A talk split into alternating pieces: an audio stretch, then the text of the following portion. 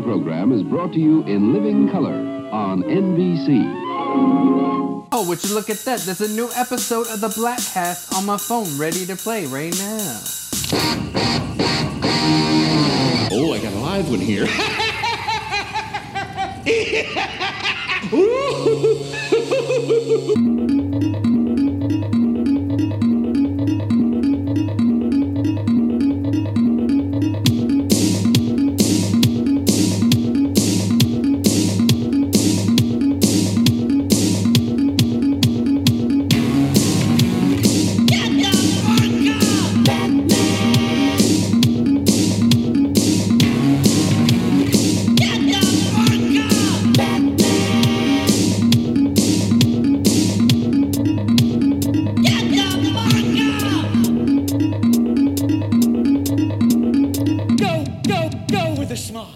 podcast needs an enema. Welcome to the Bladtcast. Talking again, the Batman. I am the Batman and uh, excited to have a second conversation here about the Batman with two great friends of the Bladtcast and the Bladtcast Network. Uh, for our video listeners, right below me in the center square, Jim J. Bullock. Hello, hello. It was a, it was a little Paul I don't remember what he sounded like. What's the difference? What's you know, like honestly, he was in the center square for the same reason. Uh, of course, we have the Riddler on the roof. Uh, our friend Eric Conner, Count Eric Conner. Uh, Eric, welcome to Bat Talk. And Raging Rhino himself, John Nolan. John, welcome back. You were just on a Mhm. couple weeks ago to talk Peacemaker. Peacemaker, yeah. Good to be And- back. Yeah, and uh, there's more DC content. Although, as we've found out uh, since I saw the movie, uh, most of the rest of the DC content for this year got kicked to next year.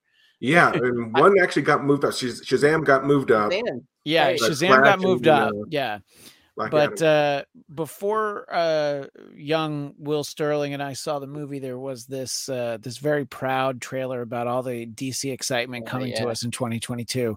yeah, Uh, Flashpoint, Black Adam, and Mhm. uh, and and uh, Aquaman 2. yeah. uh, also known as Aquaman Book of Shadows or Aquaman 2 Electric Boogaloo, whichever you Aquaman and prefer. Earl actually Yeah. Aquaman or uh, and uh, none of those movies will be coming out in 2022. They all moved. And uh, I- I think for Flashpoint, or it's just called the Flash, I think the the the sheer number of visual effects, they just don't have the time to finish it. So By the way, eh, on that, okay, so they're moving Shazam up, right? So Yeah. Shazam is now coming out in December, and and the reason they gave, as you just mentioned, right, was that they, they need more time for the effects. The effects Yeah. have been affected by COVID, which, by the way, totally that that's believable. But Yeah. then that they moved Shazam up tells me they don't give a crap about the effects on that movie. you mean in Shazam? Shazam. I'm sorry. Yeah. So Shazam coming. Yeah. Shazammer. It's gonna be. I, I, I'm I, I'm I'm a little nervous to see what those effects are going to look like now. And I forgot because I haven't seen it in a while, but Shazam is the one where Shaq is a genie, right? I mean, that's what that movie is. So, uh, and and I think we need a sequel to now that. Shaq has already ru- ruined one DC superhero in a movie. I don't need him to ruin another. Wait, what did Shaq ruin? Was it Maybe in uh, embodied. I think that's what you mean. in uh, in Space Jam? No, Steel. Oh, Yeah, oh boy, I did Yeah. forget about that. yeah. Yeah, Still not the Yeah. worst DC movie ever made, though. uh, the that's not the worst DC movie ever made. Is the worst DC movie ever made Superman Four: The Quest for Peace? It is not. When That's is it? Not though? in my opinion. I What? not even not even Batman and Robin. No, the worst superhero movie is Return of Swamp Thing. Oh, not so not the not the OG Swamp Thing. No, right? Yeah, it not the Adrian great. That was that one for it's a it's a good B movie. Yeah. Yeah. Yeah. No, the first Swamp Thing I remember seeing on HBO very often. And I think that I watched it as often as I did because I remember some boob being in it. And that was a big reason why I was like, well, Swamp Thing's on. So I guess I'm watching it. Yeah, the original Swamp Thing. I mean, that had Swamp. Adrienne Barbeau, Barbeau. So you know, Yeah, oh yeah. What you, John? You remember who was in the sequel? Heather Locklear. Yes. Yes, and Oh. they very, very poorly attempted to redo the the Alan Moore sequence, you know, from from the comic book where they kind of m- meld you know minds together you know, and it was it was just oh god, it's atrocious. Yeah. Uh, in the chat, Ivan Soto says Catwoman is the worst DC movie. That- it's that's- bad, but that's a no, but very- Return. That's It's a great close. nominee. Yeah. That's a great nominee, but I challenge you to watch Return of the Swamp Thing and not agree with me. Yeah, and uh, I love Zachary Levi. I wasn't bashing him. I was just pretending that uh, that uh, Shaq was. Well, look, here's the thing: Clear, cleaning the the clearing the deck, cleaning Yeah. the slate for uh, of of DC product is only going to help Batman. But I mean, I think Warner Brothers is committed to putting all their movies on HBO Max within 45 days, and that seems fast. You know, by the old model. You know uh it's uh you know i mean you can still go see spider-man no way home in theaters you know it's still there you know and uh, i think the batman has legs as they say but uh, or, or at least it has wings thank you very much thank you thank you. Um but i want to uh i want to talk a little bit about you know some of what went into the movie and and some of the source material because i i feel that uh, john is uh, well versed in that stuff but first i always like to start with just big picture overall thoughts uh in our previous episode Bladtcast 481 i talked about a lot about my feelings and i personally did not think it was insulting to say that this is solidly the fifth best batman movie. I think that that is uh you know there's there's a bunch of them and uh, what i said and what i've said repeatedly is it would be in the conversation for best batman movie if christopher nolan hadn't made three great batman movies yeah, you know, it, and uh, because you know, it's like you can you could put it up against Batman '89, and I think Batman '89 would uh, edge it out. At least it does for me. So, uh, but it doesn't mean that I, I I thought it wasn't good. I just you know, uh, it's just all of a sudden everybody was like, "This is the best thing I've ever seen," and I'm like, "Great." You know, uh, Eric, our friend Caitlin was on with uh, Will and I, and I think she was a little disheartened that we didn't like it as much as she did. But I mean, we liked it, which just you know, uh, it's like. I, you know, maybe I love it, but I'm just not in love with it. You know, i- if that makes sense. Um, but let me ask you first, uh, John, just overall thoughts on the Batman. Um, I I really liked it. Um, I would. I'm, I'm kind of debating. You know, if you're talking about rankings, um, I'm not sure whether I want to place it third or fourth. I'm. It's kind of in a in a battle right now with Batman '89. Um, Batman Begins and Dark Knight. I mean, those two you know, just kind of go hand in hand with my favorite Batman movies. Um, because I mean, Yeah. how can, how can how can you deny Ledger's performance? But you know, don't forget that that uh, Cillian Murphy was great as the Scarecrow in the in the first one too. Yeah, and we, and we were talking about it in the previous episode. The fact that they went for Scarecrow, and I, know Ra's al Ghul's in the first one, as as Will was quick to point out, but going for Scarecrow and not, uh, especially not going for Joker or Riddler or Penguin. You know, I mean, he's. I, I don't want to say that Scarecrow is an obscure villain, but he's a lesser known one. So that was a great choice. Riddler was a fantastic choice for this movie, for the tone of this movie, the way that they did him. I'm disappointed whenever he doesn't look like Frank Gorshin, but uh, I can I can move on from that. Um, what are your big picture thoughts, uh, Mr. Conner?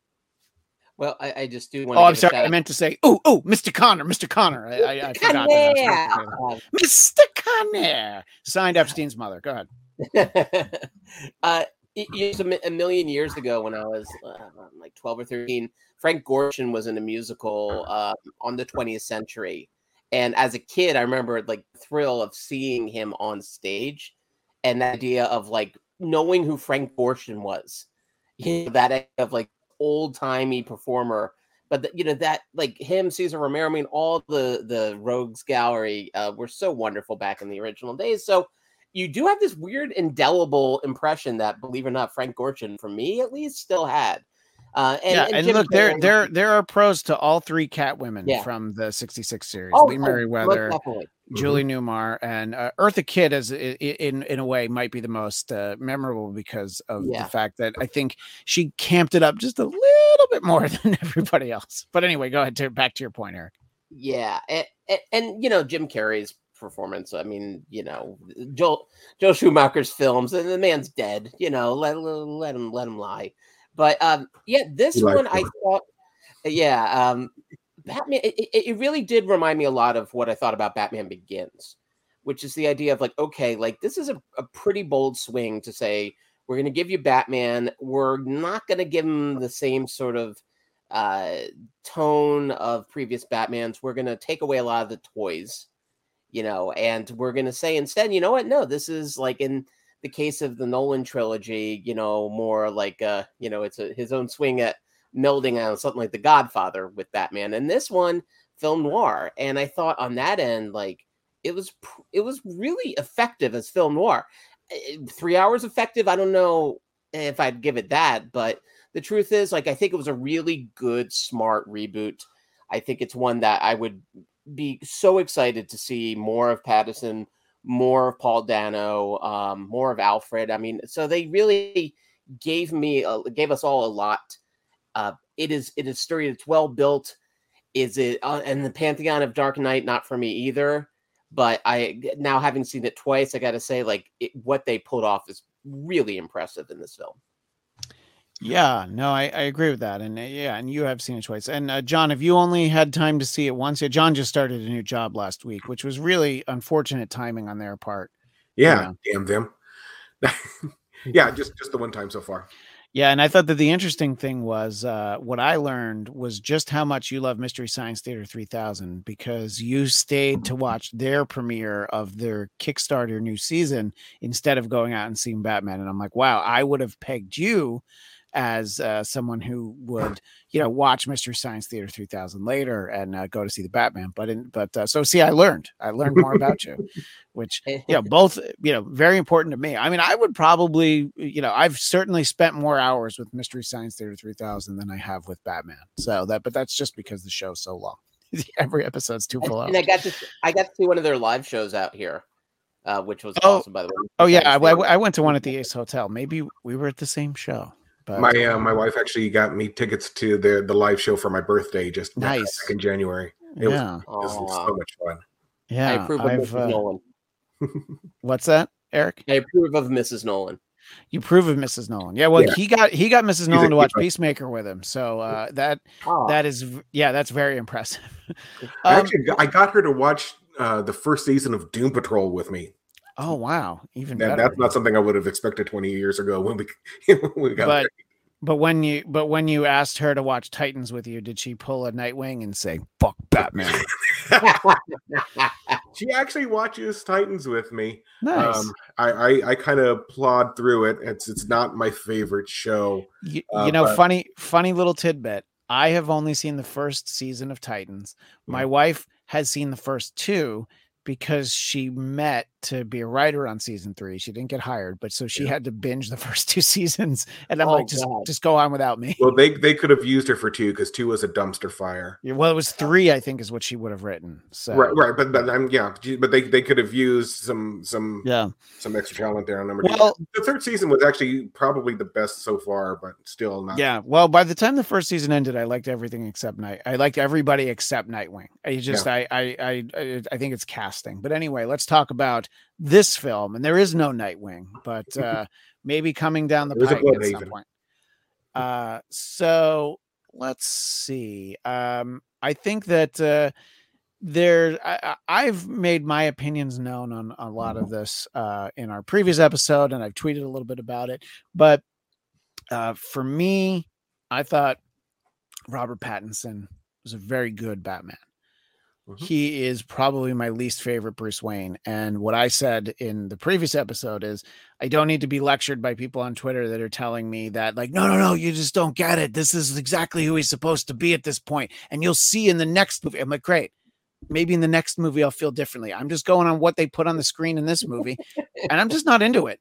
I'm I I love that he that he is clearly a fan of Robert Smith from The Cure. That's great, but that's not what I need from my Bruce Wayne. And my hot take will always be until I see one that's better. Val Kilmer's still my favorite Bruce Wayne because he nailed it perfectly. And I love Ben Affleck as Bruce Wayne because he's been Bruce Wayne for so long at that point. You just really you buy him as Bruce Wayne. At least I do. Anyway, that's my stuff. But uh I'll, I'll let me ask you first, Eric. Let's Yes. talk Pattinson as Wayne, Pattinson as in Robert Battinson, huh? Huh? Huh? wow, that was uh, how was much nothing. Literally that was nothing. really- it took two days to put that together, the perfect line, and you found Yeah. it. I, am very proud of you, buddy. Uh, Yeah. yeah. So Battinson, um, I, I'll agree in that I think he was a great Batman. Um, I, gosh, I might have preferred this Batman to the Dark Knight trilogy Batman. I have to say, like in terms of just the Batman uh, that like I grew up reading in comics. Um, n- but as far as Bruce Wayne, I don't know if I'll put it on him. I'll put it on the script, where really they they've you know in terms of written him like he's this morose emo Robert Smith loving you know uh young guy who, who's lost, and and I think it was a good. It, I get the choice. It's one of those like you, you don't get it. It's like well of course.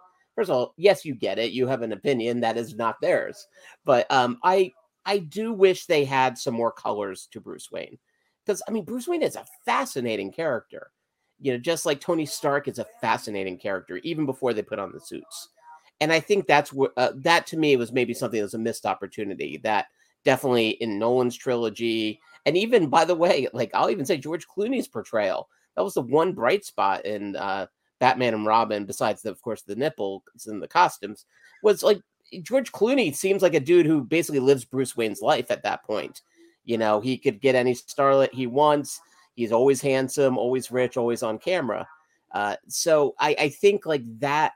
I, I'm I'm fine with him not being a playboy, but I did think they could have gotten across a bit of, you know, his his kind of like born privilege charm, which they they th- there's not much charm to this Bruce Wayne. Back to you. Back to me yeah no i i think that uh you know that uh, a lot of that uh echoes what i say i do like this batman and i think that uh uh christian bale's batman worked for me but his uh and i'm not talking about like you know like bruce wayne sitting around the back cave where you know the the, the mask is kind of tucked back behind, you know, like like Ken Griffey Jr. in batting practice. That's not what I'm talking about. It's like when he's being like Bruce Wayne. And Ivan said this a lot in the previous episode, but uh, we never saw Bruce Wayne in this movie. He wasn't Bruce Wayne. He's really just Batman with his mask off, and that's not necessarily uh, that's not necessarily wrong. Uh, but uh, you know, I, I I don't disagree with that. And uh, Eric will be back in a moment. He Okay. messaged me that he had to duck out. But let me get to your thoughts, John. So uh, uh, uh, Robert Pattinson as the Bat and as the Bruce. I've, I've got to agree with with a lot of what you have both said. Um, I uh, I did like him as Batman. Um, I think that he's probably a little bit better than than Bale as far as you know just you know the the presence um, and, and and the fighting skills and all that that fun stuff.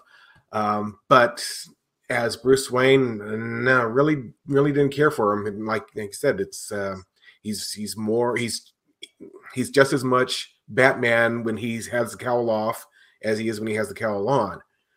Uh, it's you know the things about Batman that you, you kind of like was like if the uh, the co- the cops you know when at the crime scene would say something he would just look at them he wouldn't really respond to them you just give them a look. Well, Bruce Wayne's doing the same damn thing, and it, it it's it, you you need to separate those Yeah. two things. Bruce Wayne has to be a separate persona. He has to act like that.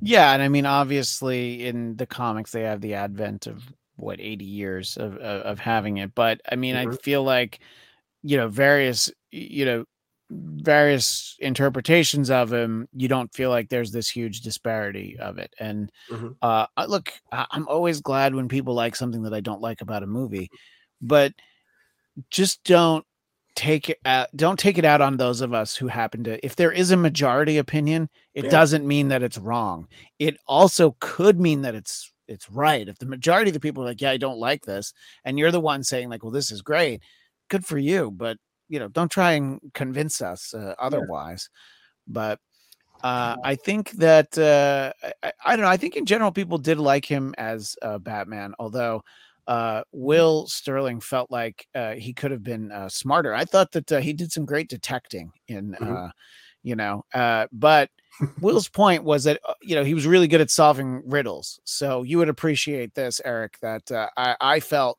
that the next movie uh, he was going to be he was going to go up against a, an, a, a nemesis called Sudoku, and he was going to be able to outsmart him at every turn. And uh, I hope that uh, that's what we get. I'm just recycling jokes from the previous episode because I know not every not, you guys didn't see it, so it's fine. I, Um, I, I If thought you want was, a deep cut, he could go up against Cluemaster. oh, or no, Is the it- word the wordler. the world, the Wordler. wordler. I think that's Um, the next big bad. Yeah. What um so we're we're obviously we're covering the the main character in there and uh I think that uh they do a good job in in sort of setting it up and you know there's this talk about Gotham City being a character in the movie which I do agree with. I I felt like there was a great representation of Gotham City in the Nolan movies and I think uh the the Tim Burton Gotham City was well defined but you just didn't feel like it was you know an entity in the way it was in these other films. Um one of the things that I find as uh, you know, there's always the narrative out there on social media that's uh, uh, quick to be aggravated by, and uh, there was someone in our chat in the previous episode uh, that uh, I, they they subscribed to one of these things, and I actually meant to bring it up, but then we went an hour and a half, and I was like, all right, I guess we got to be done. So I'm bringing this up earlier than I I might have, but there's this idea that why did they make everyone who's corrupt in Gotham City an old white man? And I understand asking that question, but one who historically tend to be corrupt in politics, but even if you want to take the real world out of it, a lot of these are characters that are established in, in Batman, and that's just who they are. So this is the mm. one instance where that segment of the fan base would like for there to be gender or race reversals. They're like, no, no, no, these characters who are old white men should be something else because then it'll make me feel better about what I believe. So uh, I I found this to be an insane point because I mean the ruling class, the elite politicians and such, uh, uh, you know, they're not, you know, and don't don't think that just because the the young African American new mayor uh, is all idealistic. I, I don't believe that she's not corrupt. We just haven't seen it yet. You know, she's just talking the talk. So there's plenty of time in subsequent movies. But uh, to that point, uh, because uh, John, you know, you and I probably follow a lot of the same people, or we maybe, you know, the, the annoying thing about Twitter is if somebody that you know likes or interacts with a tweet, you're going to see a whole thread that you weren't interested in. Yeah. And uh, that's how I, I'm even aware that this idea is out there. Uh, what do you say to the notion that Gotham City is, is uh, it has been made corrupt by old white men? Let me see if I can put this as delicately as possible so not to offend anybody. I don't fucking care. as long as it's a good story, I don't care, you know, about any of the, you know, color of the skin, you know, sexuality, any of that, whether good guys or bad guys, as long as you give me a good story and you make the characters believable and, and you know, and, and give me something that, that I can get engrossed in, I don't care. Get Yeah. over it. But uh, I mean, these are people who clearly can't get over it. Uh, I know. But I know. know. And again, I'm just trying to be delicate, just trying, just expressing my opinion. So no, I know. Look, it's it's the same people that can't believe that that there's a girl in the Star Wars movie. I get it. I'm I'm with you. You know, uh, what what would you say to this? And you know, look here, our our pal in here, uh, Uvula Scrimshaw said all old white men are corrupt. Oh no, that is not what I said. What I said was, uh, if you were to do a, a USA Today style uh, pie chart of you know corrupt politicians, they probably are uh, there's just more of an opportunity for old white men to be corrupt because of you know just the history when the only people who could be politicians were old white men you know? I mean that's basically it's, it's a little bit before our lifetime but you know not that much not you know not really you know? I'm just that's all i'm saying uh uh but uh what uh what do you think to, about all of this eric sorry i was trying to catch up on the chat and i realized i should have i should have given the floor to you before i catch up on the chat. The, the gentleman from Delaware has the floor. Uh, yes yeah, John. I mean, John has triggered me so deeply I can barely. yeah oh gosh, and then the the, the F I'm a polarizing figure. Oh, you go, Uh, oh, yeah i know um, I, I ivan uh, you watch enough of these shows yeah, yeah. No, you, I've been, you I've know been, you you know we swear a lot I've been it- held me to task on this, and I it's it, Ivan. happen. Don't Yeah. stop. Uh, Yeah. You know, it's funny. I for me, the joke of this is I didn't think twice about it, and then I saw it again, and I didn't think four times about it. And and in the end of it all, like I'm buying into the reality of this. Uh, um, by the way, I do subscribe to Old White Men Weekly. Um, Oh. and and I'm and I, I will and I'm representing. I would like to think all old white men when I say like, well, yeah, there's a lot of corrupt old white men, and uh, you could watch Christian's other uh, other podcasts that talk about these things. It, it, It's it- true. it's not a new thought that yeah, the people who come from old money look like old money, you Yeah. know. And, and but I- if you if you could be new money like the three of us it's uh that's obviously preferable new yeah. loose change, more like it. Uh, yeah, I, honestly, it didn't bother me at all. I didn't think about it all. I totally bought into the reality of these Yeah. characters being these people, and and really, by the way, again, great. The great casting goes so far beyond just the leads. Getting Yeah. John Turturro, getting uh, Peter Sarsgaard, who I adore, I think Yeah. is an amazing performer. Like they they there was no role that was given a lesser bit of casting just because it was a smaller part. And I mean, the fact that like when I saw he was in it, I'm like, oh, is he playing like a young Falcone? And then he shows up and he's like not. And I'm like, wait, really? And he's in it for such a little bit of time, but my gosh, like Mhm. having a legitimate actor in that role deepens the whole thing. Yeah, Yeah, great. Now, Eric, I know you ran off and got something. Would you like to share it with the class? Uh, what what you went I don't to know go if the get? timing's perfect, but I don't know if the timing would ever not be perfect for this. Yeah, that's fine. So, uh, um, uh, uh, uh, John, this this collection behind me, you could call it a man cave. You could call it my count cave, if you will. Mhm. But it means occasionally, as people speak, I can pull out of like a rabbit in the hat some item of that represents what was described. What my wife would call junk, or crap, or a waste of space, or there's a lot of words she calls it. but what I call is treasure, because where else can you say, "Hey"? Here is a special Batman collector set in which he does Batusi. Batusi. Oh, he does the Batusi. That's, And that's he, fantastic. he used to play music, but unfortunately, that was many years ago and many presses ago. There's So you just Man- have to imagine. You have to imagine the fire. many many years ago, and uh, two children, uh, two less children ago. Uh, yeah. This, to be honest, this might have been bought after one of the kids arrived. Oh, okay. It is but- a sliding scale. Second human arrived, less money spent at Comic Con, and uh, you know, but then rose back up when I say, "Oh no, no, no, it's for the kids." Like I think I the- oh, yeah. for him, Yeah. but yeah, Uh, else in this room. Chris Chid in the chat. I don't know how you can watch Dark Knight Rises and listen to Bane's speech at Blackgate Prison as well as the depiction of the mob and not feel it's overly political. Uh, Nolan is screaming political messages, in my honest opinion. I'm not going to disagree with you. It's just we're not really talking about that movie. By the way, Caitlin could not believe that I liked Dark Knight Rises more than this movie, and I couldn't believe that she couldn't believe it because I'm like, believe it. It's uh, you know, I mean, and and but what we did all agree on that show, by the way, is uh how uh Batman Begins is underrated as the forgotten entry in that trilogy because it uh, came first, and uh, that does a disservice to to the great Katie Holmes, obviously. But um, I'm a lawyer. Yeah.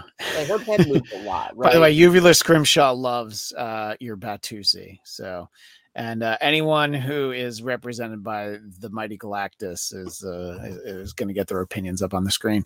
Uh, yeah, I didn't find this to be overly political. Uh, this movie, uh, when you're dealing with corruption, of course you're going to have that, but it wasn't. It wasn't like, oh, you know, it wasn't one of those things where it's like, well, all the higher ups on the GCPD were appointed by Republicans, so we know what that means. You know, it wasn't like, oh, and the new mayor elect is a Democrat, so she's going to save us. It was there wasn't any of that. It wasn't even like a whiff of that. You know what I mean? And uh, John, I think that uh, if it had been heavy handed, uh, that uh, that that is not how you like your Batman served. Uh, I'm just feeling that way, you know. Yeah, in, in general, no. I mean, I, I agree with what with what you said. It really didn't uh, seem very heavy-handed. I, I I do just just from my own perspective, it, it did not surprise me that the corruption went so deep.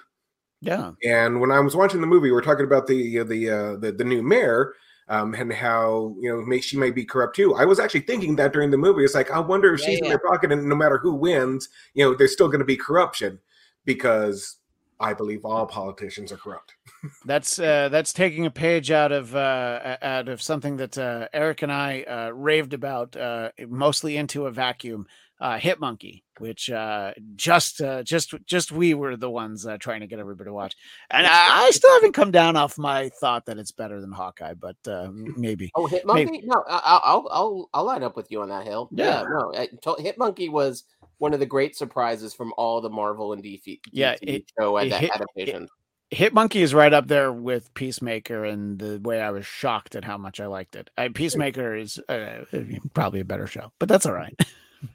um, in any case, uh, you know, I think that uh, the the the reason why this gets compared to the Nolan movies so much is that you know it's we're only what like 16 17 years from the first one Mhm. and basically a decade from the third one. And in between, we did have the the Snyder Batman, you know, in Batman versus Superman. And uh, you know, uh, Will made the point after we saw the movie and then also on the episode was that this was good to see, but it is familiar to have this Batman. I think it would have been great if we had gotten the Affleck Batman movie that we had been promised because the idea of older Batman is something we haven't had before. And if it's not going to be Dark Knight Returns, as in the comic book, you know, if we're not going to get, you know, 60 year old Batman, at least the one who's been at it for a while, you know, uh, what I like to call the Danny Glover Batman, the I'm getting too old for this shit. I'm two weeks away from retirement Batman. Um, what do you think about that idea though, uh, John? Uh, would it have been great to get an old Batman Yeah, but that you know is is it unfair to to use that against this movie because he's a young batman and they want to build a build a franchise out of it No, yeah, you, you you're right. They, they, if you're going to build a franchise, you have to start early in the story. If you start late in the story, you know you're already there near, near the end.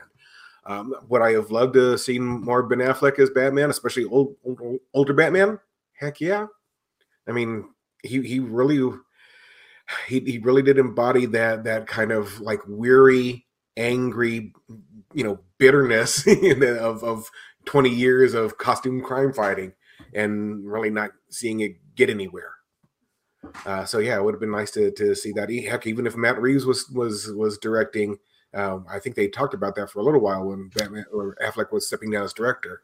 yeah yeah i think that uh, they they had a script for Mhm. matt reeves to look over and he decided he wanted to do something that was more batman year one uh it- what do you think eric is it unfair to uh judge this movie on the sort of overall familiarity of it you know i mean Yeah, Batman yeah. 89, it's not year one, but it's not year 20 either. Yeah, you know, I mean, he hasn't been Batman forever. People don't really know him Mm-hmm. before that, right? That's the Batman coming onto the scene in Batman 89, right? So, I mean, essentially, it is a variation on year one. Yeah, but but I do have to give a shout out to uh, a- an Alex Conner who's uh, lurking in the chat, who may or may not be my 13 year old. Uh, thank you for watching. Hey, Count Conner slash dad. Ah, If they right did the. Batman by uh, Ben Affleck, they can explore Robin. Well, you mean the the Robin that the Joker clearly killed? well, maybe it's uh, just Robin's head. Uh, you know, I mean, yeah. you well, they, they he had the he had the suit as a as a eerie memento. Yeah. which I know was there for exposition purposes, but still, it was like a little don't creepy. you do that like when when a when a, loved one is is horribly murdered? Don't you like keep their clothes? Like well, that's know, only because I only because blood? I'm the one. Yeah, but only because I'm the one who murdered them. I mean, you know, that's why it, it- it's it, it- you know it's called a souvenir. Look it up. But You mean a, pro- a trophy? I believe is what is the the term. you call it what you call it, and uh, I call it what I call it. Look, we both we both have pits in our garage that we keep women in that we abduct at bus stations. All right, it's fine. Can we move past it now, You please? think I wanted a trampoline? No, I needed a trampoline. Uh, to this question uh, about uh, old old Batman. well, it's interesting. So Christian, like, it, it's actually it's something I was going to ask you here. It's like, so Matt Reeves was given a, a totally different script, and he just sort of said, "No, I got this thing over here," or Yeah. were, were there pieces of this in the original Batman? No, they- it's a completely different script. I, I mean, I don't know. Maybe the Riddler was in it. I actually don't know that much about that script. I don't think that they've told us. yeah, Um, but he did read whatever the script was for the the Affleck movie. yeah, and, I would have uh, been perfectly happy with. I mean, weirdly enough, like, and I've been it's for years. Me and I mean, most of the universe were we would not have thrown the word uh, uh, graceful or, or exceptional at Ben Affleck's acting. I mean, you know, his directing has. he was to be- phenomenal in Mallrats. I think it's Oh, important. to yeah, yeah. to the- I thought you was to- twenty five. Um, yeah, no, he. he, Who- he- who's he your favorite new kid? Call me Donnie. Call me Joe. Anyway, sorry, good. He would have his moments, but but like over years, he's gotten really much more interesting as an Agreed. actor. You I know, agree, and and and I really I was surprised how much I liked him as Batman, or or more to the point, maybe Bruce Wayne. You know, and Yeah. so that idea of like an older Batman who's like, you know, feeling every one of those hits he's taken over the course of his career, like I would have been all over that. I would have loved to see that movie, and also him as a director on it would have been interesting because looking what he did with Argo, looking what he did with um, was it uh oh gosh uh the Gone Girl. go, go, oh um the other one uh No, Gone Baby Gone Yeah, and I knew it had Gone in it. you and the town and Go- oh, Go- Gone in 60 seconds. Sorry, that's the that's the Gone movie I was thinking of. Yeah, the, the town the town was great actually. I, I did like that one. yeah the town to me is something that like kind of really shows like I, I would have liked to see in essence that director tackle a batman because he just the- how he worked the city in Yeah. so I, I mean i think he would have done a really interesting job with it maybe on the writing front i'm not sure but on the directing front uh, and and even the acting front i think it would have been great but i don't think we're gonna know anymore Well, from uh, Alex Conner in the chat, unpopular Uh-oh. opinion. Oh, there he is. Two Face is my favorite villain. I want to see Harvey Dent in the Batman sequel. Yeah. Uh, yeah. I mean, I- I I like that character. That character, it's such a great idea. Uh, It is, Uh, yeah. Two Face, and uh, you know, Tommy Lee Jones might have um, amped it up a little too much, but uh, I thought Aaron Eckhart was great. You know, so yeah. Um, let's uh let's shift it over uh to Selina Kyle, or of course, as the great uh the great Christopher Walken would call her, Catwoman. Um, let's talk about Selina Kyle uh and uh, what you thought of this iteration of Catwoman, who's never actually called Catwoman, which is fine, but uh, you know, what did you think, John? Uh, best Catwoman so we've had so far in the movies. Hmm. I mean, in the movies, yeah. I mean, there's a there's a lot of Catwomen. We mentioned three of them from the TV Yeah. series. There was the one on Gotham who was like, you know, junior Catwoman, Right. and uh, Michelle Pfeiffer. whew, yikes. I mean, uh, as much you know, it's uh, people are too quick to put Batman Returns together with Batman '89 because Batman '89 is great, and Mhm. Batman Returns is uh, is is the wine you left up on the shelf but didn't realize that uh, there was no cork in it. So then you bring it down and you're like, what the hell is this? uh anyway, that's just that's just my editorialization. Uh yeah, I think that uh I think that it, she was great. Uh, what did you uh, like about this iteration that maybe we hadn't seen from uh well Anne Hathaway? Uh, I think she was much more fleshed out as a character. Mhm. Um, you know, I liked her motivations, you know, for what she was doing, uh, her compassion for her roommate, um, or you know, whoever who you, we don't know for sure. I mean, she's been alluded to be bisexual in this. Uh, yeah, there was the impression that it, you know, it wasn't just her friend, but you know, then she plants one on Battison. So you know, she's she's up to whatever she's up to. Which again, that goes back to what you're saying earlier. It's like, great, just tell a great story. yeah, know? exactly, Yeah. exactly. So yeah, I, I mean, um, I mean, everybody loves Michelle Pfeiffer. I, I actually actually got yelled at by one of my coworkers because I said that I, I like Kravitz's Catwoman best, uh, and because they love Michelle Pfeiffer so much. But um, my I don't need my Catwoman to be have a psychotic break you know, in order to become Catwoman. You don't you don't need her to be gnawed on by an alley of cats is uh, not something that you need to stay exactly. pushed out the window by, of course, Christopher Walken. Walker, exactly. Right. Yeah. Yeah. Uh, so yeah, yeah, I mean, just just all around, just Yeah. absolutely. Uh, yeah, Barry, uh, and I think uh, Eric, I think you commented as me for a 2nd I'm sorry. Yes, no, I, it's okay. I to Uh, Barry. Cohen says the villains' costumes were too grounded, like Spirit Halloween grounded. The new Batman suit is good. I do like the new Batman suit. I I, Mhm. I don't actually agree that they look like Spirit Halloween, but I love the the that that's how you described it. Um, look, I think that uh, you can't do the Riddler costume in a movie that's dark like this. You know, Right. you can do it in a Joel Schumacher movie. You can do it in Batman sixty six. Uh, but uh, I- I think to go the Zodiac angle for him was fine. You know. Uh, but before we talk more about Riddler, uh, I wanted to get your thoughts on uh, Catwoman, Eric. uh, she tries to blackmail me. I'll drop her out a higher window. In the meantime, I've got bigger fish to fry. Uh, one of the great speeches in the history of, I would say, not just cinema but art.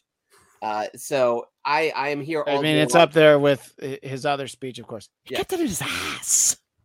from Pulp Fiction. piece of metal. Um, yes, Yeah. everyone's got a Chris Walken. I know, of course. Uh, but you know? I, I, first of all, by the way, Batman Returns may be my second favorite Batman, but I will fight you later on that. when was the last time you saw it?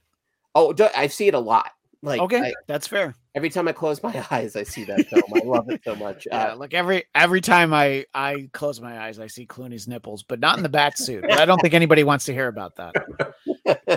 You know, he's invited he's invited me for a swim in Lake Como at his house, and uh, well, there's all those lonely, lonely nights. Um, Yeah, no, yeah, exactly. But anyway, back to your point uh, about yeah, Catwoman. I, I I have to admit, I mean, I I have a complete bias though towards Michelle Pfeiffer's portrayal.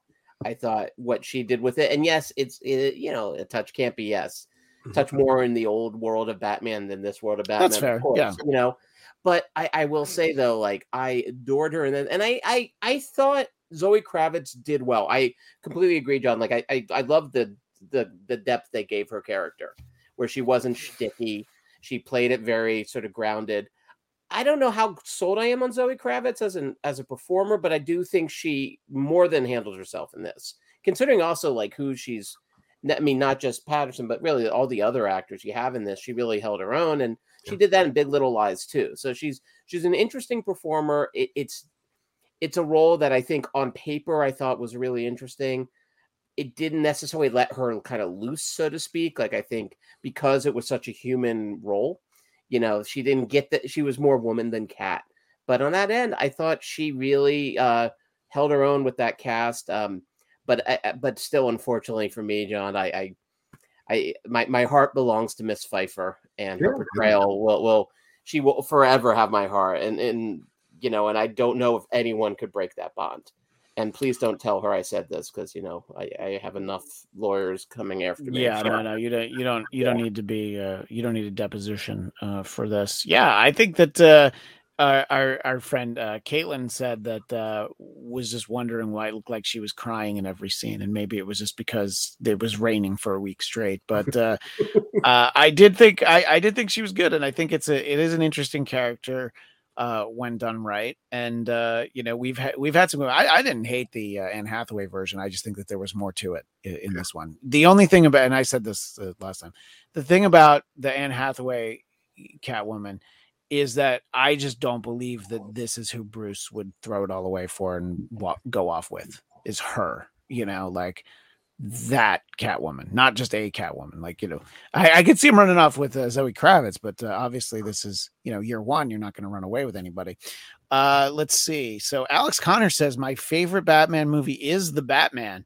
So he, I think, agrees with Caitlin because Caitlin saw it again uh, actually yesterday after we recorded the show, and then she was convinced. She's just like, yeah, she loved it. But uh, Alex also wants to know. He's uh, the fourth co-host of this. What was your favorite scene in the Batman? Him and my Some- Aussie Shepherd back there. Some people like the car chase, um, which uh, a car chase is very rarely going to be my favorite scene in a movie.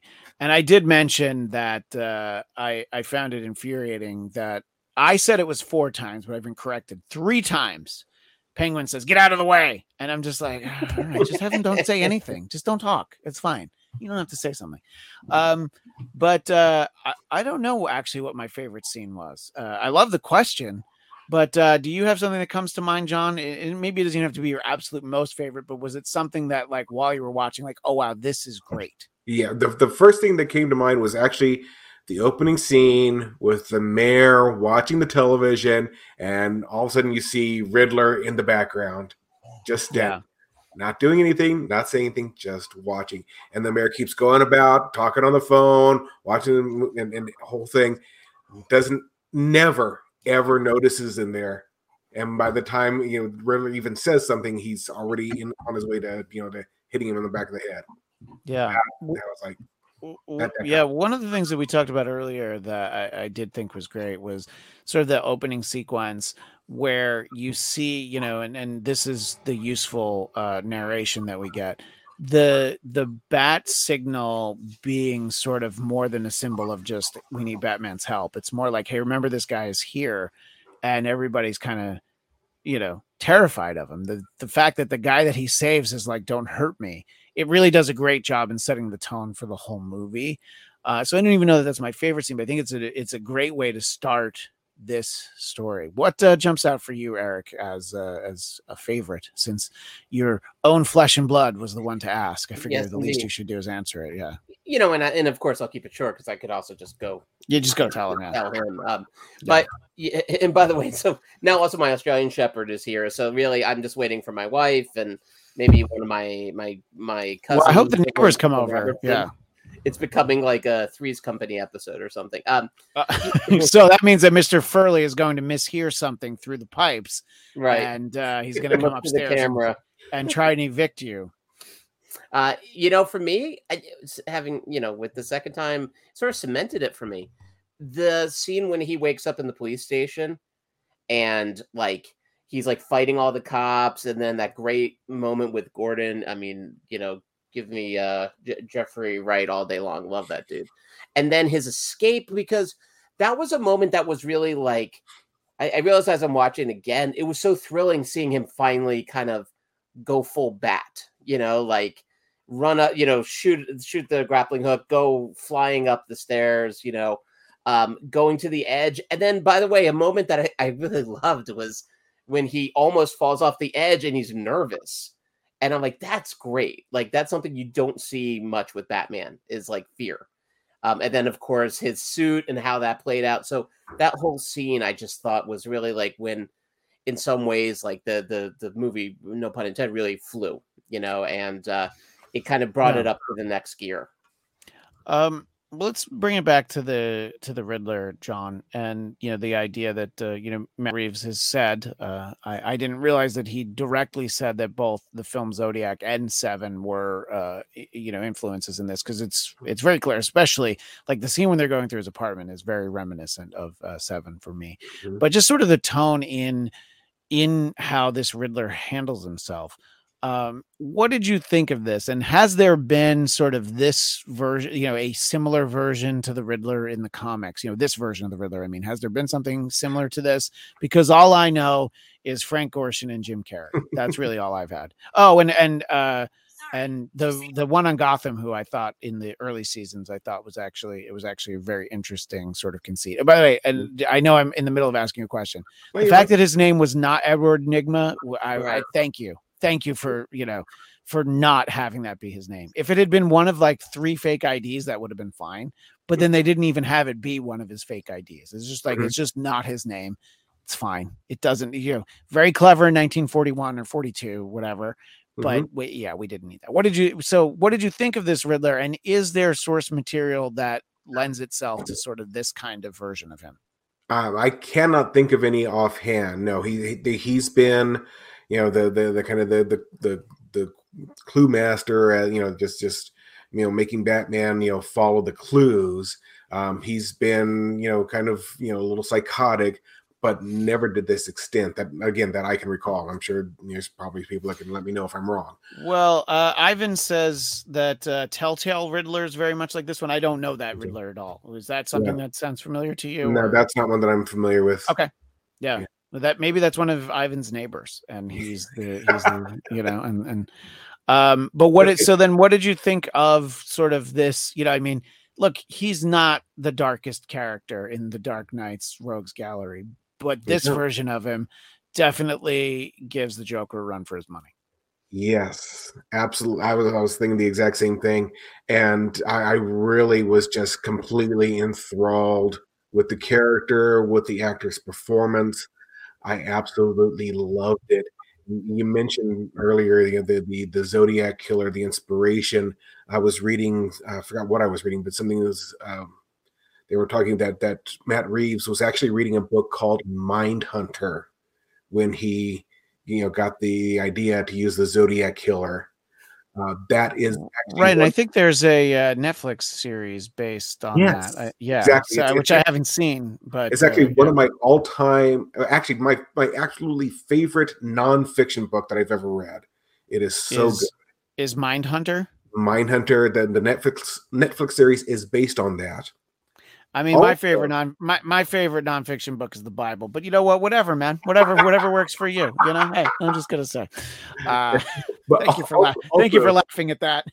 Uh, um, but yeah, no, no. But so the the but yeah, I mean, I, you know, uh, I I um, I don't know. I, I I like my fake serial killers more than the real ones because it's a little too creepy. But uh, I do appreciate sort of the level that went into this, you know, i- i- into the development of this character. Uh, and uh, yeah, it seems like uh, I don't know. It seems like it really worked well for uh, for what this was. Um, but uh, what did you think, Eric, uh, of of this take on uh, the Riddler? you, you know i it- it's funny like sometimes for me like riddler joker they they sometimes kind of get a little close to each other in the way they've been sort of portrayed in the comics and tv shows whatever but but definitely paul dano's stamp on this was so his own and uh i mean he, he it's interesting paul dano's had this very long career he's never really been in like a big movie like this you know he has in this if you think like Yeah, I mean, because even like film- there will be blood. I mean, it's that's the, the you know Oh. that's like a critically acclaimed film with great actors. But yeah, you're right. I mean, it's not. He hasn't. uh He hasn't been on something that if it doesn't make a billion dollars, it's going to be considered a failure. You know? Yeah. and so I mean, I guess there's a. I mean, although I mean, he's a he's a recognized actor. He's he's got lots of you know, uh, critical praise over the years. I mean, his. I, I I apologize, I didn't even see it, but his apparently he's really great in the Brian Wilson movie, Love and Mercy. You know, so he's been out there doing it, and his portrayal here, I think, was so smart because the moments where you expect him to go loud, he goes soft, and vice versa. I mean, he constantly surprised. I mean, just his voice, his stillness, like I thought was incredibly transfixing. Like his recordings, which you could have said, oh, it's just like the Joker and Dark Knight, and yet it wasn't. You know, he really, I think, just just I mean, killed it. You know, and um, to the point where you know the fact that they he wasn't killed at the end of this is great because him, Yeah. want- we want him back. Yeah, and I think that uh, one of the things that I talked about last time was uh, there's the specific video that where he's like thanking his uh, followers, you know, his uh, his, his uh, Q compatriots, if you will, and he's like he's basically like any YouTuber, like. Hey, bud, thank just smash Yeah, that right, like right, right. button, subscribe. You know what I mean? And he's doing that, and it's just it's funny uh to see sort of the different versions. I i did find the when he's in the interrogation room by himself talking to batman through the glass i i did find that uh i was a little distracted by uh how much he went for it to the extent that in my theater people were laughing at some of the you know some of the the the, the little like verbal ticks but uh that that was just uh for me. By the way uh it was also it was barry cohen in the chat pointed out that uh john astin also played the riddler which i did know but i certainly forgot Mhm. that uh that gomez addams also played the riddler at some point but i'm sorry just like it's michelle pfeiffer for you it's always going to be frank Gorshin for me i mean you know Mhm. yeah but um I, I think that uh, let's just touch on it for a moment because uh, I think it's an important scene that a lot of people are talking about. Uh, you know, uh, not Barry Cohen in the chat, but Barry Keoghan, who uh, people know from uh, Dunkirk and Eternals, uh, is a character in this movie that is some version of the Joker. He's not listed as the Joker, but he sure laughs a lot. So he's the Joker who laughs, but maybe he's not called the Joker. Um, and you know, he said that like, oh yeah, I, I'm I, I don't even know that I'm going to go with him. I'm like, well, then why did you cast an actor that people know who it is? So like, don't don't lie to us. If you think you might go to the Joker, it's fine. I don't need the Joker, especially not in the next movie. I I said this last time. The most disappointing thing at the end of Batman Begins is when he finds the cards for the Joker, and I'm like, oh no, I don't want that yet. Heath Heath Ledger's fantastic. That movie's great. Mhm. I'm I'm wrong, but it feels a little soon to go to Joker, especially because we had a whole Joker movie. Um, what do you think? Uh, let me ask you first, uh, John, because uh, it looks like looks like Eric is trying to land some planes there uh, in, in his room. But I was seeing Is my are you bringing in like an airplane or something? Like, you Yeah. know what? O- over my shoulder, uh, it's fe- been featured in other Bladtcast episodes. I I do have a bunch of the uh, Eternals uh, Happy Meal Oh. toys, and I was like, "Do I have Barry Keoghan?" And I do not. Uh, that is, he's the one you don't have. and by Ah, the way, guess what I'm going to be buying as soon as this is over? because you realize you don't have him. And I realize I have Uh, a problem. nice. Yeah. Uh, yeah, I know. I, I just want to get the Angelina Jolie one and ask Brad Pitt to sign it sometime. uh, anyway, what uh, wh- what do you think, uh, John, about uh, getting a Joker character and having him be in the cell next to the Riddler? Um, that in and of itself is fine, but uh, like you said, I do not want Joker in the next movie. If you think about like a trilogy, which I'm assuming this is what they're they're going to go towards eventually, um, the trilogy, the third movie should be the biggest bad of all. And for Batman, the biggest bad of all is the Joker. And as much as as I did like uh, Dark Knight Rises, Bane is is not the big bad. Joker is the biggest of all. So I would Yeah. rather have him stay. just hypothetically, having done Joker in the second one, who do you think would have been a better villain for the third Christopher Nolan movie? Or do you think they should have saved Joker for that one? I, I yeah, I would have saved Joker Okay. for the third movie. I mean, I mean, as far as second villain goes, okay, yeah, Bane actually is a good choice because he is the man who broke the bat in the comic. Yeah. book. Uh, but I mean, when you think of Batman, the first villain you think of is Joker.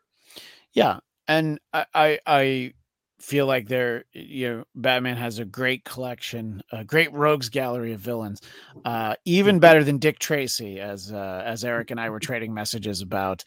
Uh, and, and uh, you know, hopefully that we one day get a standalone flat top movie, but uh, you know, I won't hold my breath.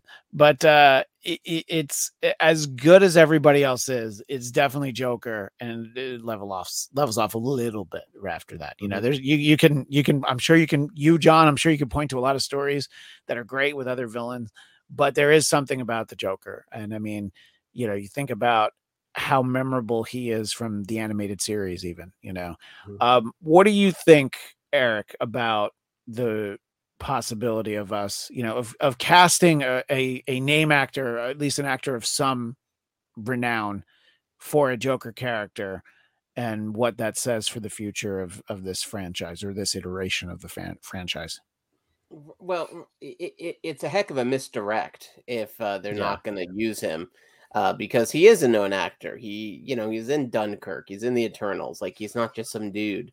Uh, Yeah. I, I, and I and I completely agree, John. I, I, think like we we've had so many Jokers, right? Zach Galifianakis played a freaking Joker for God's sakes. Like we've had plenty of Jokers, and and of course, like we have uh, another Joaquin Phoenix Joker movie at some point. So I think I, I would dare say, as wonderful as he is, as wonderful as Heath Ledger was, like we're sort of jokered out. And there are so many. I mean, like Batman, Spider Man. Are there any characters in in the DC and Marvel universe that have better villains than those two? No. And so, in essence, like what they're doing is they're they're basically painting themselves into a corner. But it's like, oh no, it's gonna be Joker. It's like, and, and I think they're being smart about it. Like, well, maybe not. I I I agree. I I I would wait on the Joker, let the paint freaking dry on the most recent Jokers, and go and find a villain we haven't seen yet. Like there are such great Batman stories out there, you know, Mhm. that they could you know be inspired by and um yeah i i would love to see a, a villain that has not made it over to the big budget batman yet there's plenty to choose from and i think the the second movie would be a better movie for it Yeah, I I agree. But if they are going to have uh, the Joker in it, they should uh, obviously call it "The Joker's Wild." Is probably the only thing that you could actually call that movie. Just a yeah little. Ah. Uh, I just wanted to have a moment of it. But uh, the best yeah, thing no, is I, I, got that reference. That's of course yeah look, we're we're all of similar. immediate audience just maybe Look, not the ones over We're there all of similar ages. We're we're all born in the seventies, I assume, unless I'm giving you. I, I, no, I know when you bought your first comic. Uh, you might even, yeah, yeah. Your I, I actually I just turned fifty, so yeah. I yeah. was- So Mazel tov. good congratulations, by the way. Um, yeah. Uh, so yeah, I mean, I think that uh, it's it's interesting, and I guess uh, I, I talked about this last time. I guess he there were two scenes with that character, and uh, he cut one of them, and he had done test screenings where neither of them were in there, and then he put this one back in because he felt like it helped. Um, but I don't know. I think it'll be interesting to see. I think in general, I mean, look, eh, Barry's not wrong. I mean, if we want to get Egghead in there, uh maybe uh, and look I, I honestly don't think you and i know they did him on gotham but i don't think you can ever do mr freeze again because of arnold i really don't think you can do it Uh, you know i oh I, I just Ooh. i feel like you can't but i mean i guess you can but I'm at not sure least it ha- work he- in this universe. No, no well yeah no right. not in this universe yeah, i think you need to do like a a, a- schumacher verse if you want to have that kind but you That could do- i mean you could definitely do you could definitely do poison ivy there are characters you can do Yeah, from Poison the Ivy would be Schumacher pretty good. movies. um what you, one thing we didn't touch on at all last time that i wanted to see what you guys think does robin work in this universe can it in in this matt reeves verse because Nolan very clearly didn't use him, and I know he sets up Joseph Gordon-Levitt, but that's like the end, and you know what I mean. That's not part of the those films. Right. Um, let me ask you first, Eric. Do you think that Robin could work, or is that really a character that fits better in you know like a Joel Schumacher or an animated interpretation of the character? No, I mean, I think Robin can work. I mean, it, it's it, you you know think in terms of like if he if there was an orphan that he took in and someone who's really been damaged, you know, I think there's a version of it that actually could work kind of great in this universe.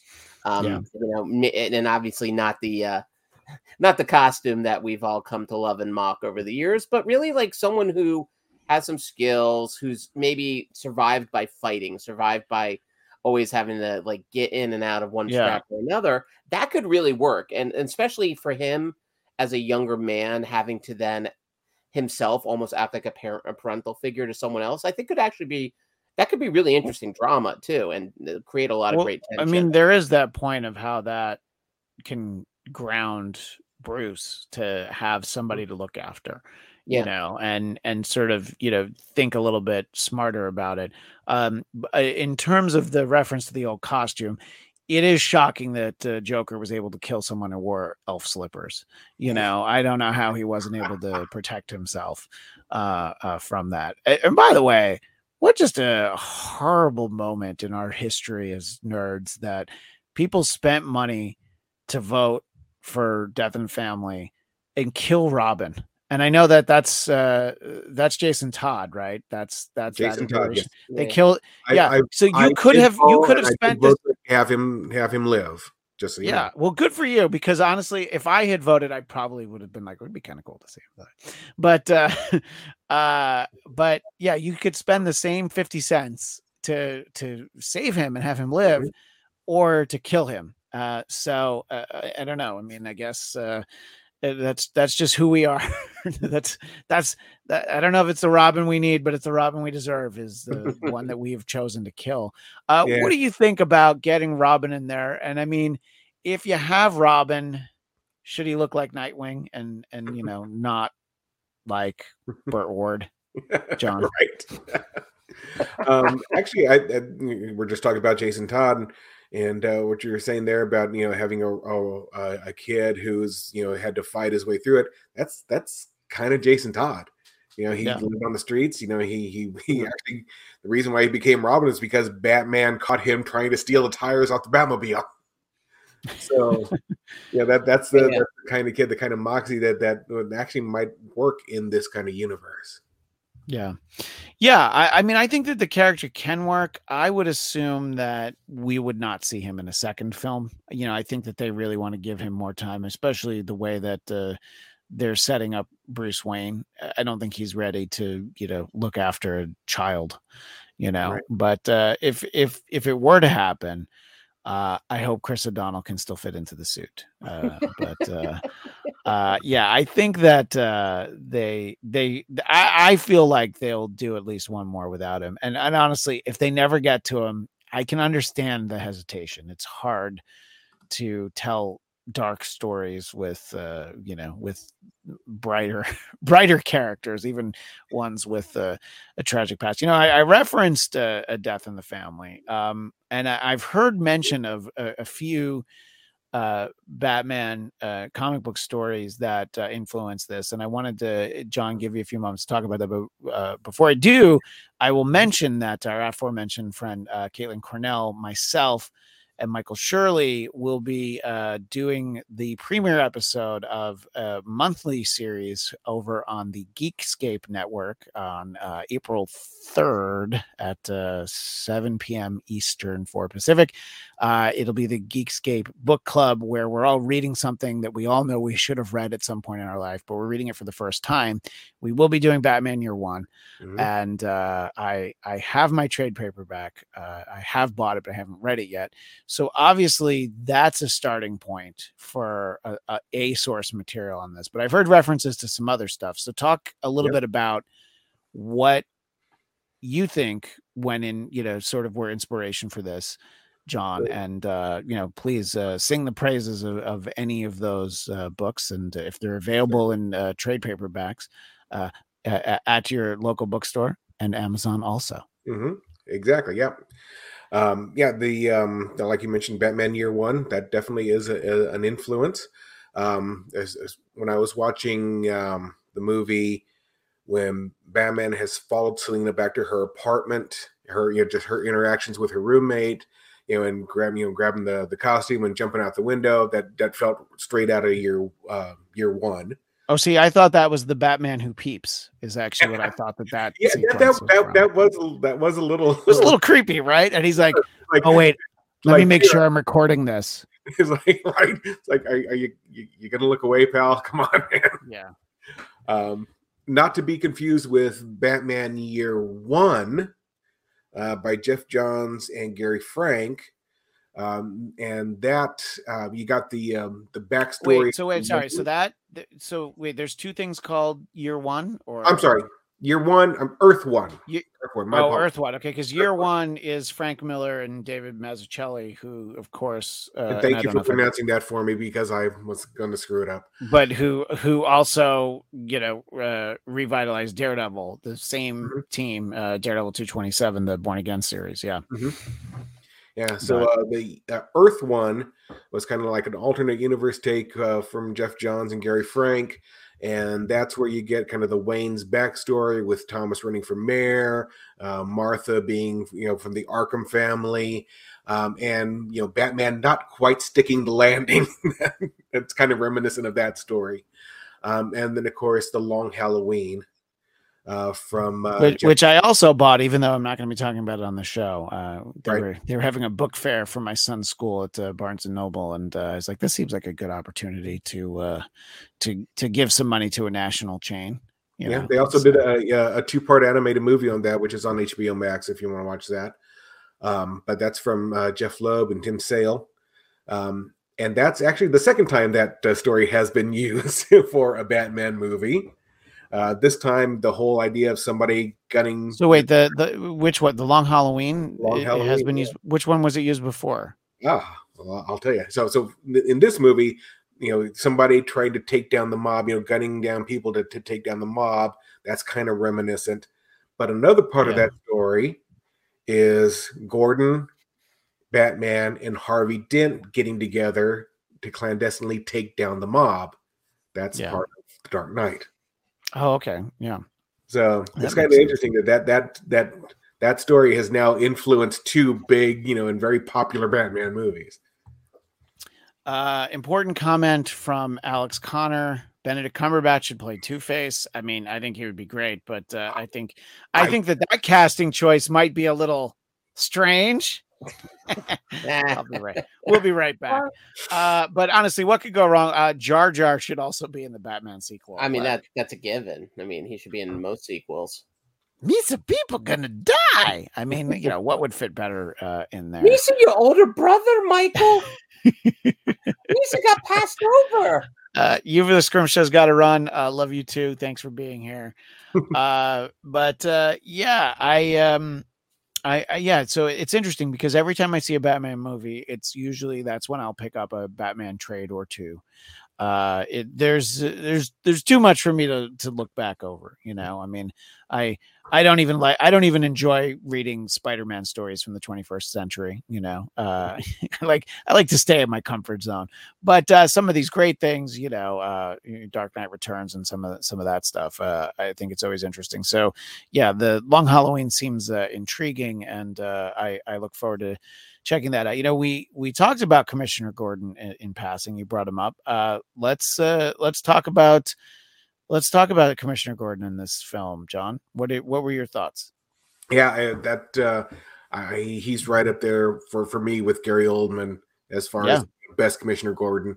Um, I think the uh, the difference is Jeffrey Wright has a little bit more direct interaction and actually you know partnership with Yeah. Batman. You know, Oldman. Unfortunately, he all he gets to do is drive the car, and that not that that's a bad thing, but it's still you know. Uh, this Commissioner Gordon is a little bit more hands-on with you know, you know, directly working with the Batman. It's kind of cool. I like it. Yeah, I, I I did like that they they felt like partners. I mean, they clearly always work together. It it is does always seem to be, you know, in any iteration that I've seen, it, it it's like Jim Gordon is always the one crazy bastard who realizes that uh, the Batman is is useful, you know. Mhm. And uh, I, I always think it's funny that nobody else can ever see it, you know. But it, he's the one. He's he's not just the one good cop. You feel like he's also the one smart cop. Uh, although I guess that there was the the the collection that all showed up there, but uh, for the most part, there aren't that many good cops. What did you think of uh, Jeffrey Wright as the commish? You- Eric. Yeah. Um, a million years ago, I got to see Jeffrey Wright when he was in uh, Angels in America on Broadway, and so I kind of like when I saw him in that, I was like, "Oh my god, who is this guy?" And so every time I've seen him in a movie, when you see someone on stage first, you ha- feel almost like a weird little bizarre pride of ownership, even though Sure, I had yeah. nothing to do with the success of his career. I was one of many people who bought tickets to that Tony winning play. But he has he he always makes things he's in better. You know, and here, you know, I think his take on Commissioner Gordon was great. I, I love that. I mean, the moment where he pushed Batman up against the the the gate, you know, like um, like I was like, dude, like Gordon's a badass. Like he's Yeah. going mano a mano with Batman. Um, so I, I I thought it was really cool in this. I think it was different enough from what Gary Oldman did. I mean, Gary Oldman was sort of the Commissioner Gordon in some ways, like I always wanted based off of like the comic. But then I think what Jeffrey Wright did was something fresh and different. Um, despite uh, I, I even mentioned his his weird mouth movement, which I didn't notice, but now I will not be able to not notice. That's it. all you're gonna be able to think about. Yeah, but uh, yeah, no, uh, Jeffrey Wright all day long. He's he's he's a, he's Yeah. he's amazing. no, I thought he was great, and uh, you know And he we've only. plays Batman in the audio adventures. Oh yeah, somebody. uh Yeah, I think. uh Yeah, that that did come up, uh which I didn't realize. Yeah, so he, he the, gets to be the com- watcher. he gets to be committed. Yeah, he's the and he's the watcher on What If. On, Your uh, favorite Disney show. Christian? I, there, I like an episode of that. There's an episode of that that I like very much. Uh, Alex is ready to fight you over that, Christian. So just be careful. uh, that- go around Burbank right. late at night. Yeah, well, I, believe me, I would never go around Burbank late at night, especially because they're, they're they're filming on my street tonight. So uh, you know that when film crews are around, uh, it's there's uh, there's there's always a spot of trouble. Uh, we only mentioned it in passing, and I think it's really important to talk about Colin Farrell. Uh, there are a few Ooh. people who did not realize that. You know, I've seen people, uh, you know, just anecdotal evidence. People were not did not realize that Colin Farrell was playing the Penguin, and I think that they did a great job. Uh, they did not uh, DeVito him up too much. Sorry, uh, Eric, uh, but I think that look, there's room for him to be uh, penguinier, if you will. You know, I think you know because he's just Oswald Cobblepot at this point. Yes, people know him as the Penguin, but he can. He, I mean, he doesn't even have a top hat or an umbrella in this movie, so obviously there's there's still room. But uh, I I mean, I think that uh, it was one of the most pleasant surprises in the movie was just how good he was. Uh, there isn't anybody in the movie where I'm thinking like, oh, they were bad. I mean, you know, maybe somebody has a line or two wasn't but I mean, in terms of major characters that we saw on the screen, I, I really thought everybody was great. Yeah. And uh, as, as I said last time, Colin Farrell, I'm sure has made bad movies. I just haven't seen the ones where he's bad because whenever I see him, he's he's good. What do you think about this Oswald Cobblepot, John? Oh yeah, yeah. th- This it's just like I say with Catwoman and with Riddler. eh, This is the best Penguin we've had so far. I mean, as as much as I like the creepiness of Danny DeVito, and don't get me wrong, I mean, you know, the, the whole Burton verse, you know, that that's that's a whole other issue. That's a whole other take on it. I love the creepiness. Danny DeVito was just grotesque, but this this is a more modern interpretation, more focusing on kind of what uh, Penguin is now in the comics, kind of that that, that gangster and and about to become you know the the, the top guy. Uh, so and and Colin Farrell, I mean, geez, eh, you you watch him and you don't realize it's Colin Farrell. He, he Yeah. is so engrossed in that character. It's fantastic. Yeah, and I think that uh, you know there was going to be an HBO Max GCPD show, which uh, seems to have been backburnered according to Matt Reeves, but there will be a Penguin show, and I think it's I think it's actually picks up from this point in the story. Uh, I don't think it's like you know a prequel story, so that'll be interesting uh, to get to see more of that. Uh, what do you think of uh, this penguin, uh, Eric? I mean, again, he's not DeVito, who you know you Yeah, described John as terrifying, but I mean, you could say that about him in Taxi. and throw mama from the train. Uh, yeah, he's. Uh, I mean, it, it's. I mean, just remarkable what he did here. Like, I you, even when you know it's Colin Farrell, you don't see Colin Farrell in there at all. Yeah. And, really, like you know, not only to his performance, which was great, but also, I mean, the makeup artists, like they were able. I mean, they they made his face unrecognizable, and not in a way like. I mean, oftentimes when we see that you, you can sort of see the prosthetics in some capacity. You know, it just doesn't quite look right. You, you, it's hard to completely forget.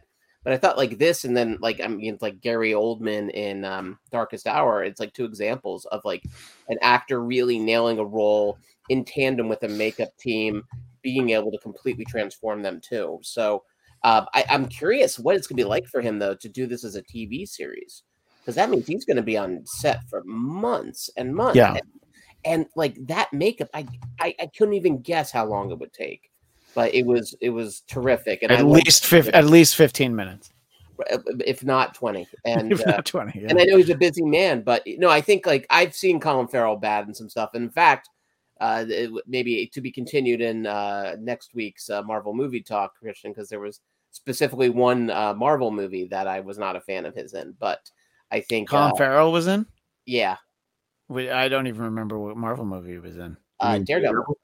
Oh my gosh, he was Bullseye. Bullseye. Jesus. Okay, Yeah, so look yes, I've seen it. Yeah, you know what? I've seen him be not good in a movie. I, yes, I you have, and but, he- but all is forgiven. All is forgot forgiven. He was, he was terrific here, and I Yeah. look forward to more of him. It's same thing with like the Riddler. It's like they just left me hungry to s- Yeah. continue their tale. Yeah, and I think the idea that uh that you know Riddler has his uh you know his his minions. I mean, the, look, the ones who don't show up at the at the garden or whatever they were calling it, uh, you know, they're still probably out there. So the fact that uh his his reign of riddling terror can continue is is interesting for sure. Um before we uh before we go, let's just talk about what we would like to see in another movie uh i i we talked a little bit about how we don't need the joker uh and John, one of the things I hear people throwing around a lot is something I don't know anything about what it is. I just know that maybe the name isn't that cool. People want to see something called the Court of Owls. What is that, and would that be good for the? I mean, look, I'm I'm just calling it like I see it, and like I hear it. That's not a great name. it is one of those things where the um the the, the name is not indicative um it's Okay. it's a uh, basically a secret society that has been running gotham uh, uh um, for for generations um and they yeah they they they can they can they can be pretty damn creepy Okay. Well, yes, it's like the it's like the stonecutters on The Simpsons. Uh, Yeah. and uh, I'm, Wait. I'm all I'm all for anything that makes me think of the stonecutters on The Simpsons. Yeah, so Um, something even even more deep and secretive than all the corruption that we saw in this movie. Well, if if uh, you got an email tomorrow from Matt Reeves and he's like, "Who do you who do you want me to put in this movie?" Uh, is there somebody that it could even be somebody you said earlier, but it's just if if there's a number one choice for you for who we get, uh, and it could be somebody we've seen in a movie before or or not, but uh, who do you think you would most like to see? Actually, I I think again again I'm just going off the first mo- uh, one that comes to mind is Yeah, Matt sure. Oh, Mad Hatter. Uh, I think Jeff Duray. Somebody, yeah, I think either Jeff or Will said that that uh, they liked that was a character that they really liked on the animated series. Mhm. Do you think it would work live action in this kind of a movie to have Mad Hatter? I, I think if they can make Riddler work this way, they can make They can make Mad Hatter work? this Yeah. way. Yeah, th- there's Okay. just the whole kind of mind control thing. I think it, it, it works. It's not too out there like a you know a freeze gun. Where Yeah. you're- you're just a little bit too out there for this universe, and also it's a character that we haven't seen yet. It's we're not rehashing something that we you know that's, that's Yeah, no, I think that's a that's a great point. What what about the Conner family? What would the Conner family like to see in uh, another Batman movie? Alex, what would you like to see? Um, I would like to see Two Face. Yeah. Like I said earlier, I'm just a, a big fan of Two Face as a character. And um I think they a good origin would be the same thing they did with Joker in the Batman from 1989. Oh, To have him in fall in a acid. vat of yeah, but, but which- falling only half in the acid. yeah, Yeah. exactly. He gets pulled out. Yeah, which which is Dunked Which is like, a- like a like a caramel apple. Uh, yeah, on right, the- exactly. on Which the- it's yeah, Yeah, that that's Yeah, actually Jack- a comic book thing. That's that's how in the comic books he gets hit with a, a vial of acid. Yeah, but he but he turns away. Yeah, look, I I think Two Face would be great to see. Uh, you know, he doesn't he doesn't get to carry his own movie. Neither Tommy Lee Jones nor Aaron Eckhart. You know, Two Yeah, Face was the main guy. So, uh, and uh, Eric, I know you make most of your decisions there as a parent by flipping a coin, and uh, whatever the coin says rules. So. I I mean, yeah, yeah. You, you never heard about my third child for a reason. it could be it could be bedtime it could be bedtime in five minutes or in four hours so we'll see what the coin says uh what would you most like to see in a in a follow-up to the batman eric Yeah, J- John, I, I think I need your help on this one. Was it was it Hush, the one where there was that other guy Oh, who was yes. pretending to be Batman? Am I remembering it correct? Mm-hmm. And and like Doc, Hugo Strange is in it, and like that was a re. And I remember reading that because a bunch of years ago, the rumor was that was going to be uh, Dark Knight Rises. it was going to be hush It was going to be uh, uh, inspired by Hush. sure sure and Okay. and I had heard about that title before. I realized I hadn't read it, so I like your you know like yourself occasionally find myself ordering one of those. You know, you can't really call them graphic novels because it's just a compendium of a bunch of issues. just a trade paperback yeah right, right. Yeah. But Hush, I thought was a really cool story and feels like along the lines of what we're talking about. Someone else trying to act like Batman, but Mhm. like much crueler. It's it's kind of an interesting thing, and Yeah. the idea of a copycat could actually work nicely with the Riddler and his minions. Uh, and so uh, that that and that it feels like someplace they haven't really gone yet. Mhm. Is uh, aside from like a throwaway joke in uh, Dark Knight with "I'm not wearing hockey pants," like in essence, they haven't gone there yet, and I feels like that's a that was a really cool story, and I think Hugo Strange is fascinating. So, um, I think there's room enough for more than one Strange in the comic universe. Uh, that's true, but uh, only two. So uh, it- Yeah, it's no, it's like double Highlander. There can only there can be only two.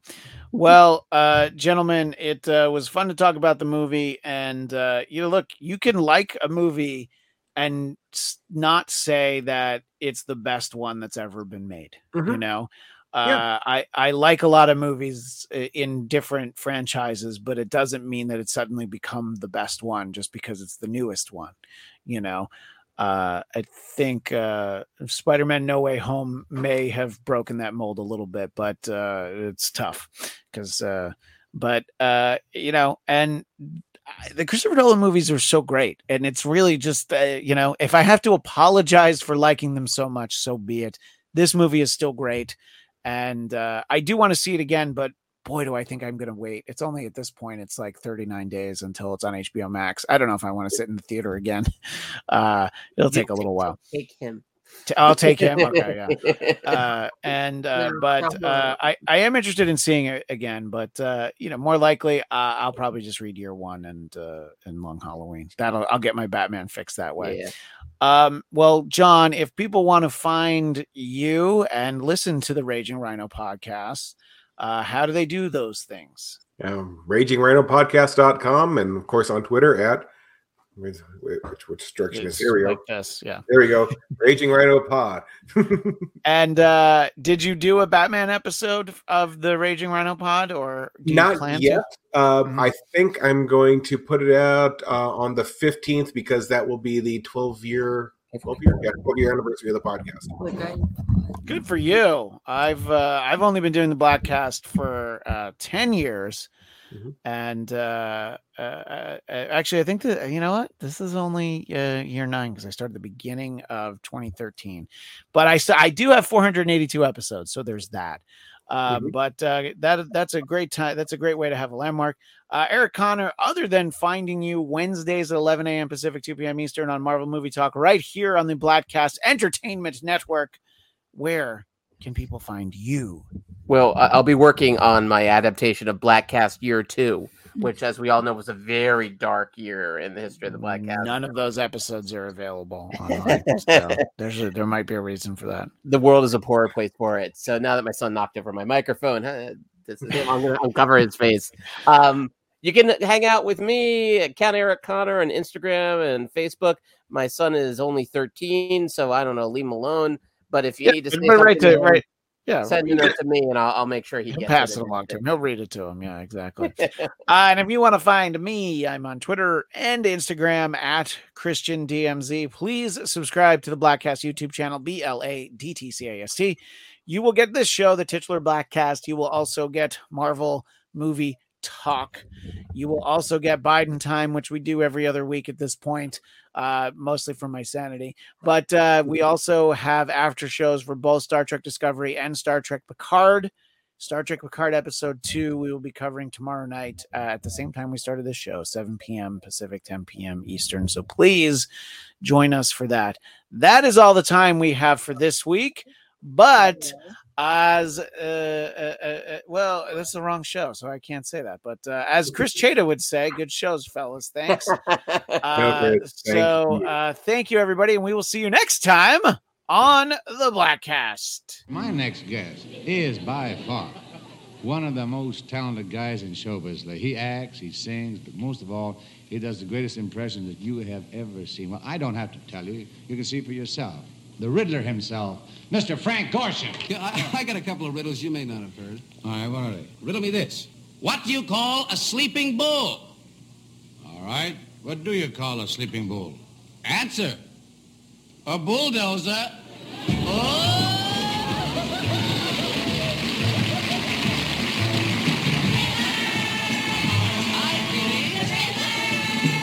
Riddle me this. What, tell me, what, tell me, what's the difference between an elephant and a flea? Gee, we would sure like to know the difference between an elephant and a flea. Well, an elephant can have fleas, but a flea can't have elephants. Oh.